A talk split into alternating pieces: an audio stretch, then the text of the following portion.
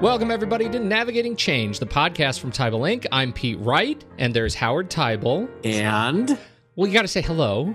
oh hi, Hi, Howard. It's good to see you. And a special, uh, really special guest, Gail Gregory. Hi, Pete.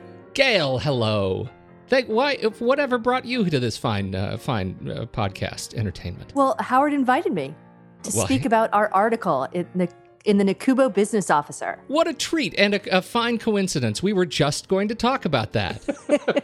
uh, the uh, so this month, March 2014 edition of uh, Business Officer magazine, you and Howard together. I can only imagine how that was. uh, you wrote a, a a feature article for the magazine called "With Clarity for All."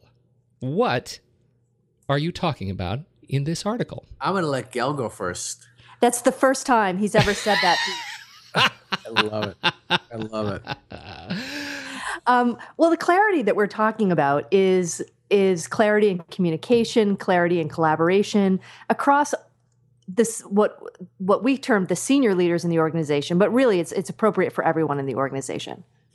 Okay, so what does that mean uh, when you're talking about clarity of communication across senior leaders? Can you give me some examples that you might have uncovered uh, that uh, of how uh, just how this approach to clarity might help uh, the organization uh, function? Well, you know, the thing that comes to mind for me is listening. And it's, silly, you know, when, when we're in front of a group doing a retreat, I often find myself at times saying things. Say, listen, this is not rocket science. As a matter of fact, most of what we're going to share with you is common sense.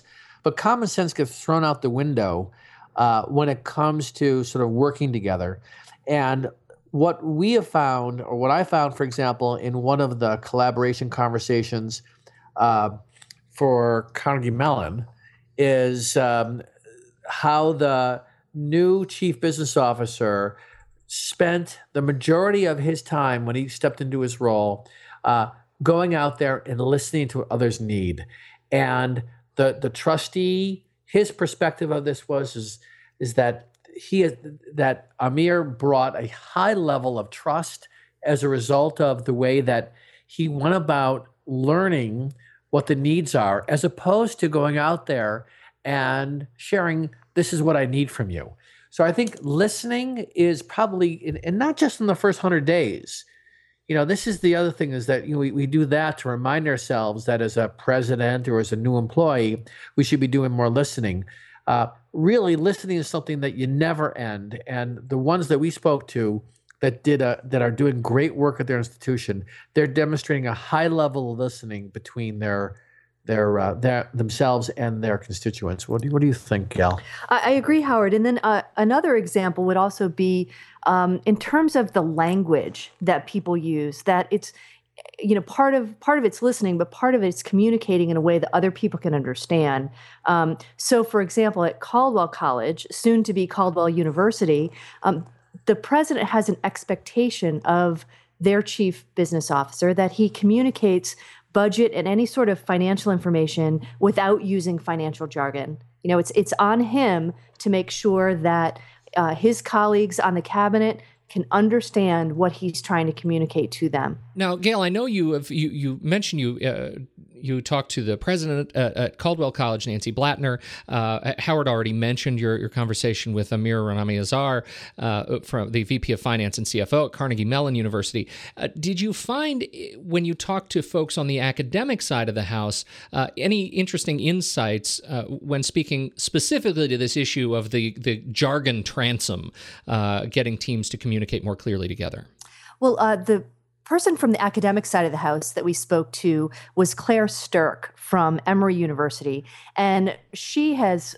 And, and her uh, colleague on the business side of the house, Michael Mandl, have really forged an incredible partnership where um, they they emphasize the importance of a common language as well, and they kind of house all of their interactions under focus on mission you know everything they do is about focusing on the mission.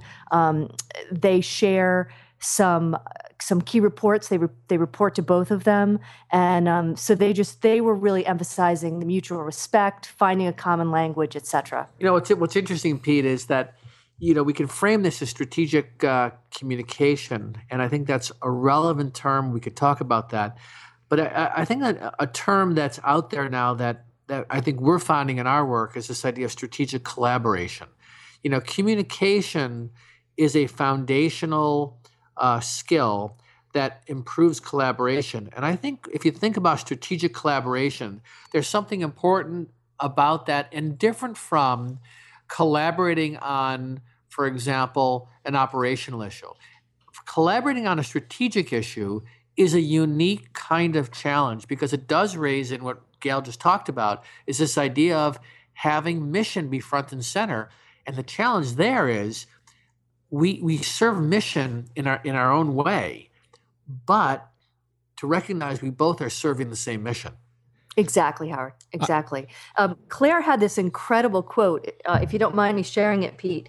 Um, what she said is that we bring together our individual expertise and collectively accomplish what individually we could not. I just found that to be so powerful. It is powerful, and it's one of those things. I think the the the context or the the between strategic communication and uh, strategic collaboration. Uh, the actually, I should say the difference between those two. I think is important. To me, strategic communication. Uh, it, it seems a bit one-sided. It's it's it to me feels like to the tune of how to win friends and influence people. You know, you're communicating strategically to get something that you want or to l- deliver some strategic goal. But strategic collaboration to me, uh, it sounds like just what you're talking about. This relationship between uh, the uh, you know uh, academic and administrative representatives uh, at Emory, for example, that you mentioned, um, this idea that we are working together to achieve our strategic goals, which elevates and enhances that concept so, so powerfully. Yeah, I think what that does too is that forces us, when we, when we use that language, it forces us to recognize it is about the other side. Uh, when you talk about communication, I think there's this presumption about communicating effectively, and it's about what we're doing, as opposed to collaboration, which by de- by definition means we're sitting around the table. How are we effectively working a problem? You throw strategic into this. What you're basically saying is it's it's it's that area that most of us don't know how to do individually, and the truth is we cannot do individually. And and you know, as Gail pointed out some of these schools that we interviewed really demonstrated how they have harnessed that kind of positive thinking, and it comes from the top down. There is, um, you know, there, there's a, there's an open debate about can you teach people uh, how to be uh, effective collaborators? Can you teach people how to have certain skill sets? And I think it has a lot to do with the leadership mindset uh, brought to the institution. Did any of the uh, the interviewees uh, discuss any of the sort of key results that they may have seen uh, from you know improving their uh, let's call it strategic collaboration uh, by way of clarity of communication? Well, I think one of the examples, Pete, was uh, comes to us from Caldwell. Um, when when Nancy Blattner, the president, arrived on campus, um, you know, really days after she arrived, they were dealing with a, a uh, financial crisis, and um, people can can read in the article of how they um, the collaboration that she had with her CBO, with the cabinet, with the board, with uh, the com- campus community as a whole, how through efforts with collaboration, um, consistent communication, transparency, they were able to very effectively um, resolve that that crisis and form strategic partnerships that um, that serve them to this day. I think the uh, you know it's a it's a fascinating look, and I you know I encourage folks to to jump over to TeibelInc.com and take a look at this article. You it, luckily uh, now it is available online at nacubo.org. It is a, a, very long link, so we have posted a link uh, on our site that you can jump straight over to uh, nacubo.org and read this article. I wonder if you guys could reflect for me as we as we close up here. Uh, you know, you are, I, I, and I've asked Howard this question in the past. You know, as you send your clients and colleagues links to this article that you have worked on together. Uh, what is it that you hope your uh, your peers uh, get out of this article as they uh, as they digest it and, and move forward in their day to day work in institutions? I'm going to take the last quote in the article, which I think is wonderful, and I think there's a lot in this. And this is gets back to uh, Emory University's. Uh, uh, comment. Uh, we push each other's creativity. Our different perspectives trigger different ways of looking at issues, a process that we welcome. Think about that. Uh, creativity, uh, different perspectives, triggering different ways of looking at things, and that we welcome this. Embedded in that, in those three sentences, is so much of what I think we want to encourage leaders to do more of is to get in there with each other, recognize that they share the mission in different ways, and that rather than it being a necessary evil to collaborate, it is the way to get through the problem.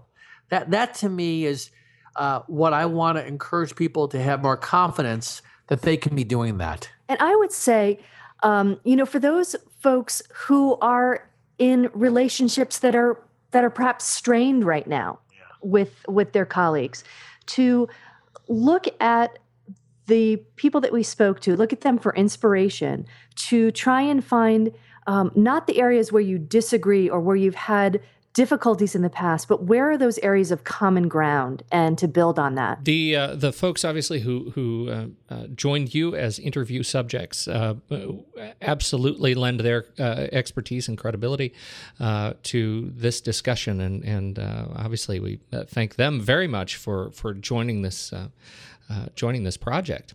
Absolutely. And again, you can re- jump over to TeibelInc.com. It's right there on the front page. Uh, but uh, uh, you can also find a link to it off the blog uh, where you can read With Clarity for All in the March 2014 issue of Business Officer Magazine. Closing comments? We're just, I'll, I'll tell you what, what I'm excited about is I think the nature of this work is touching what it is that we, what our business is attempting to influence more and more of is helping people feel confident that they can move in a positive direction, but it has everything to do with how they reach across the aisle, uh, how they choose to be really good listeners, be interested in what the other side or those you're working with have and are trying to bring, and then just recognize that you're sharing in the outcome. And that's the way to get through the problem, not to do it in isolation. I agree, Howard. I couldn't say it better. Yeah, you could. she so could say it better, but she's just being nice. Well, you know, I love that you say that. And ending on that note of, uh, you know, we, uh, I cannot win unless we all win together is such a, a powerful kind of a motif. Yes. Yes. I like that. And again, he got the last word, and again, he got the last word, and it's it's always the best word. It's only because I have the power of the red button. I can I can edit I can edit myself any way I, I see fit. So I'll give you a dig. I'm standing here, my arms are at my side. Go ahead. No, I just I, I'm just looking forward to how you wrap this thing up as you do so brilliantly every time. well, I'm doing that by just thanking you, Howard, for your wisdom and expertise. And Gail, it is about time uh, that we get you on this show to share your value and expertise uh, in this um, in this subject. We can't wait to uh, have you do this again and come back and talk to us. Oh, she's definitely doing I hope you. Again. I hope you will. Thank you so much, Pete. I would love to come back. And how exciting is it that Gail Gregory is running? The Boston Marathon. It is so exciting, Pete. Uh, you know this this is the year. This is the year to win to uh, to win Boston. Yeah. this would be the year for someone to win Boston, and um, it is my year to run Boston. So uh, so thanks so much. Athlete and writer Gail Gregory. On behalf of Howard Teibel and the once and future guest, Gail Gregory, I'm Pete Wright. Thanks so much, everybody, for listening, and we'll catch you next week on Navigating Change, the podcast from Teibel Inc.